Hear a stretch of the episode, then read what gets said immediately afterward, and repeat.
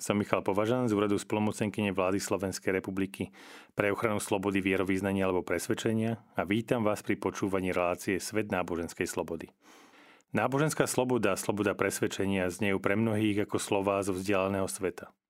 Ale pritom je to niečo, čo žijeme každý deň. Vždy, keď sa modlíme, keď ideme na bohoslužbu, keď krstíme naše deti, pochovávame našich zosnulých, hovoríme kolegom a priateľom o Ježišovi, či iba o tom, ako žijeme našu vieru. Vždy vtedy uplatňujeme našu náboženskú slobodu. Sú však aj krajiny, kde nič alebo skoro nič z toho nemôžeme. Kde za čokoľvek z toho, čo som spomenul, hrozí postih. Strata slobody, možno do konca života. Vždy, keď si to uvedomíme, je nám jasné, že náboženská sloboda je niečo vzácne. Niečo, čo sme dostali do daru. Nie niečo samozrejmé, čo tu bolo, je a bude vždy. Toto si uvedomuje hlavne, keď čítame či počúvame o krajinách, kde sú pre vieru ľudia prenasledovaní. Dnes budeme hovoriť o subsaharskej Afrike, najmä o Nigérii, teda o krajinách, ktoré sa nachádzajú okolo Gvinejského zálivu na južnom okraji Sahary, teda v priestore, kde sa stretáva islamský a kresťanský svet. Súžitie je to neľahké a žiaľ situácia sa zhoršuje. Mnohí pre svoju vieru trpia, sú vyháňaní či prišli o život. Za posledných 30 rokov je očividný zrýchľujúci sa náraz násilia voči kresťanom v subsárskej Afrike, čo predstavuje najviac znepokojujúci regionálny trend. Bohužiaľ, v celej subsárskej Afrike rastie politická a ekonomická nestabilita a teda je možnosť prepuknutia násilia. Na všeobecnom pozadí pretrvávajúcich politických a hospodárskych ťažkostí, akútnych kríz, ako je pandémia COVID-19, a globálna potravinová a energetická neistota sa ešte znásobilo pre nasledovanie kresťanov. Táto situácia výrazne napomohla rozšíreniu násilných extremistických skupín, ako sú Boko Haram, Islamský štát Západoafrická provincia, Al-Shabaab, Ansar al-Sunna a Islamský štát Východná Afrika, ktorých spoločným cieľom je vyhnať kresťanov ich krajín, aby sa vytvoril jednotný islamský kalifát. Popri islamskom extrémizme a často aj v spojení s ním, násilie v subsárskej Afrike poháňa aj organizovaný zločin. Západná Afrika je dôležitou cestou pre pašovanie drog z Latinskej Ameriky do Európy. Spolu s rozsiahlým obchodovaním s ľuďmi a chránenými voľne žijúcimi živočíchmi tento obchod prekvitá. Obchodovanie s ľuďmi je v súčasnosti tretím najrozšírenejším trestným činom v Nigérii a existuje najmenej 1500 nelegálnych trás krajiny, ktoré môžu využívať zločinci. Prekrývanie islamského extrémizmu s globálnym organizovaným zločinom je teda veľmi znepokojujúci jav. Napríklad v sahelskom regióne s cieľom získať finančné prostriedky na terorizmus džihadistické skupiny uľahčili cestu pre obchodníkov s ľuďmi, voľne žijúcimi zvieratami a drogami – tvárou v tvár tomuto stále sa rozširujúcemu násiliu, čoraz viac kresťanov je násilne vysídľovaných. Napríklad situácia v Mali sa rýchlo zhoršuje. Krajina zažila dva prevraty za menej ako rok. Jeden v auguste 2020 a druhý v máji 2021. Tieto sa uskutočnili v čase, keď sa štátne orgány snažili zastaviť expanziu džihadistov v krajine. Dnes sa zdá, že vláda má pod kontrolou len veľké mestá pričom ostatné oblasti sú plne v rukách ozbrojených islamistov. Tí verbujú mladých ľudí, aby vstúpili do ich radov. Extremistické skupiny využívajú bezpečnostné vákuum, ktoré vzniklo po stiahnutí vlády, ktorá nebola schopná udržať dobre organizovanú armádu. Naviac rastúci vplyv súkromných vojenských spoločností, ako je napríklad ruská skupina Wagnerovci, zhoršuje utrpenie civilného obyvateľstva v Mali, ale aj inde. Aj v Burkine Faso 24. januára 2022 uprostred prehlbujúcej sa bezpečnostnej krízy v krajine zvrhol vojenský prevrat prezidenta Kabore. Ďalší prevrat nasledoval v októbri 2022. V tomto chaotickom kontexte džihadistické skupiny získavajú na sile a rozširujú svoju kontrolu nad rozsiahlými územiami. Tejto situácii rastie cieľené zabíjanie kresťanov, ktoré ďalej vytvára prostredie strachu a mnohí sa boja naštívať bohoslužby alebo posielať svoje deti do školy. Podobne ako na iných miestach v subsahárskej Afrike, džihadistické skupiny nahradili vládu v oblastiach, ktoré kontrolujú a to nie len, že ju tieto oblasti vojensky ovládli, ale zabezpečujú aj služby v zdravotníctve alebo v školstve a tým pádom plnosti organizujú alebo nahrádzajú štát na týchto územiach. Islamský kalifát je práve v okamihu svojho zrodu. Radikalizácia sa teda šíri. Život sa stáva nebezpečným pre tých, ktorí konvertujú na kresťanstvo alebo proste opúšťajú islam, pričom terčom sú najmä ženy – Konvertitov často nútia do manželstva s nekresťanmi alebo ich unášajú. K situácii v Nigérii by som začal poslednou správou, ktorú sme dostali od našich kolegov v Afrike. 19. januára 2023 bolo najmenej 11 ľudí, väčšinou katolíkov, zabitých, keď údajní pastieri z kmenia Fulany zautočili na dedinu nedaleko utečeneckého tábora v nigérijskej dieceze Makurdy.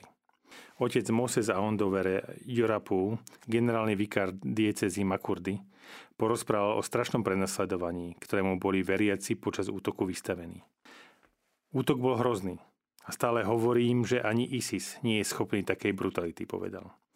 Po zabití našich veriacich títo chlapi niektorým ocekli hlavu a odniesli si ich ako dôkaz, či vlastne trofej.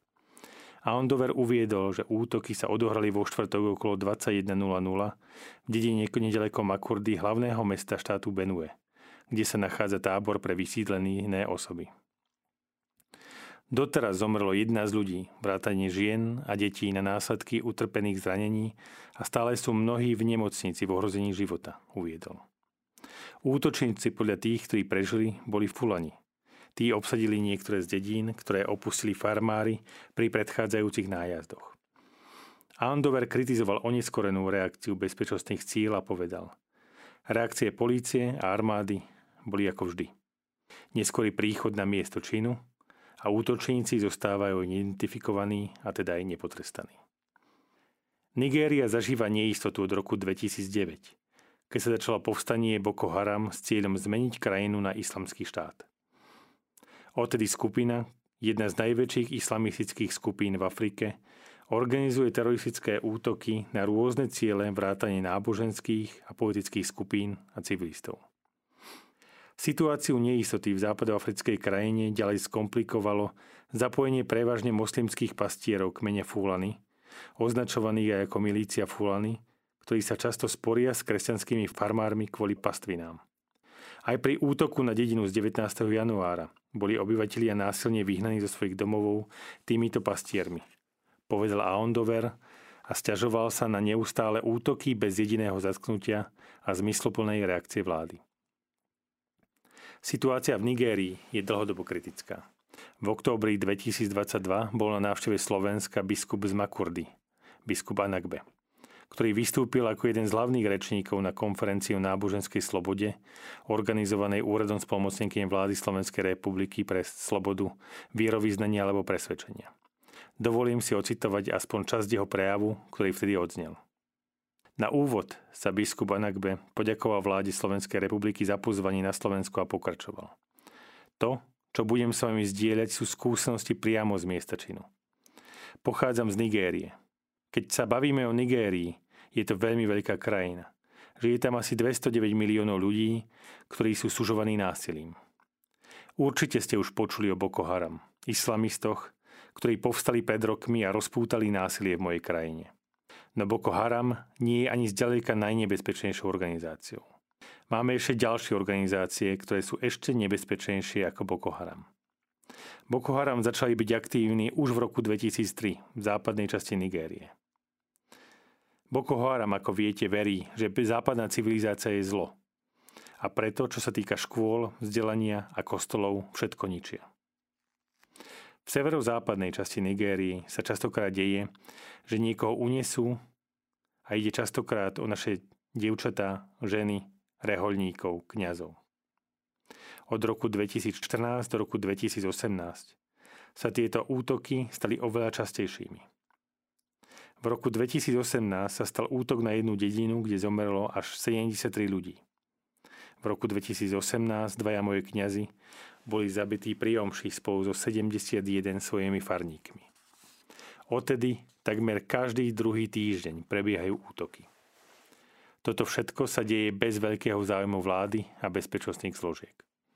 Naši veriaci, väčšinou farmári, sú vraždení a vyháňaní zo svojich dedín pastiermi, ktorí zaberajú čoraz väčšie teritória pre pasenie svojho dobytka. Tieto konflikty sa postupne šíria aj do oblasti Nigérie, kde to predtým nebolo. Už aj v provinciách, kde žije drvá väčšina kresťanov a farmárov, prebiehajú konflikty s moslimskými pastiermi, ktorí prichádzajú z iných provincií. Hoci Nigéria je formálne sekulárny štát, stále sme viac a viac pod útokom. Najhoršie je, že vláda nikoho nezatkla, nikto nebol potrestaný. Vlastne to násilie ako by sa ani nedialo.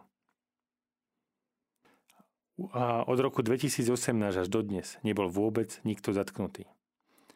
Niekto sa môže pýtať, odkiaľ sú zbranie, kto posiela zbranie týmto ľuďom. Údajne nevedno.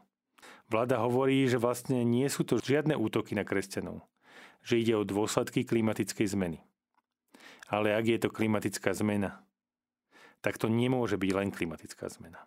Veľa iných krajín vo svete používa klimatickú zmenu ako všeobecné odôvodnenie násilia v subsahárskej Afrike. Ak je takým veľkým dôvodom klimatická zmena, prečo proti nej nebojujeme? Ja cítim, ja si myslím, že toto nie je iba klimatická zmena. Že skutočne ide o náboženskú vojnu. Koľko kostolov a škôl bolo zničených. Koľko ľudí bolo unesených, zmrzačených a zabitých. Koľko kňazov a reholníkov Prečo sa útočí na kresťanské inštitúcie, na duchovných, na naše školy a kostoly, keď ide iba o klimatickú zmenu? Toľko slova biskupa Angbeho, priamého účastníka situácie v Nigérii. Od jeho návštevy na Slovensku neprestávajú chodiť hrozostrašné správy o pokračujúcom násilí. Konflikt sa presúva zo severu a západu krajiny viac na juh a východ, teda do práve prevažne kresťanských farmárskych častí, kde nie žijú žiadni pastieri a skoro žiadni moslimovia. Útoky sa však množia. Ako sme videli aj na iných krajinách regiónu, situácia je v celej subsárskej Afrike podobná a zhoršuje sa. Určite nepomáha ani potravinová kríza, a v dôsledku problematickej dodávky hlavne pšenice z vojnou skúšanej Ukrajiny a tiež Ruskej federácie. Dôsledky problémov južne od Sahary budeme onedlho pociťovať aj my v Európe, ako prílev migrantov, ktorí sú vyhánení zo svojich domovov. Dnes nemôžeme povedať, že Nigéria je ďaleko. Že nás sa to netýka. A musia si to vyriešiť oni sami. Nie, to už viac nemôžno povedať. Nigéria je blízko a potrebuje našu pomoc. Podobne ako ostatné krajiny subsárskej Afriky a to pomoc aspoň vo forme modlitby. Biskup Anak bez diecezy Makurdy častokrát cestuje po celom svete, aby upozornil na situáciu v Nigérii, aby ukázal, čomu čelia jeho veriaci, jeho kňazi, jeho zasvetené osoby v tejto diecéze, ale aj v okolitých diecézach. A alarmoval svet, že musí si prestať zakrývať oči. Musí sa začať pozerať na Nigériu a celý subsaharský región, lebo to násilie, ktoré sa tam deje, je do očí bijúce a utrpenie ľudí je nesmierne. Každý rok umierajú stovky až tisíce ľudí pre svoju vieru a okrem toho sú vyháňaní, unášaní, nútené a meniaci svoju vieru, nútení do uzatvárania manželstiev s inovercami len kvôli tomu, aby proste zmenili svoje vierovýznanie, aby sa stali niekým iným, ako v skutočnosti sú. To všetko je porušenie nielen náboženskej slobody, ale proste aj slobody byť samostatnou ľudskou bytosťou stvorenou na obraz Boha. Toľko dnes k náboženskej slobode. Prvej slobode, od ktorej sa mnoho odvíja. Nezabudníme na prenasledovaných pre vieru v Nigérii i inde v subsárskej Afrike. Ich utrpenie sa týka aj nás. Ďakujeme za váš čas a počujeme sa o dva týždne. Moje meno je Michal Považan a bolo mi cťou byť s vami na Rádiu Mária. Dovidenia.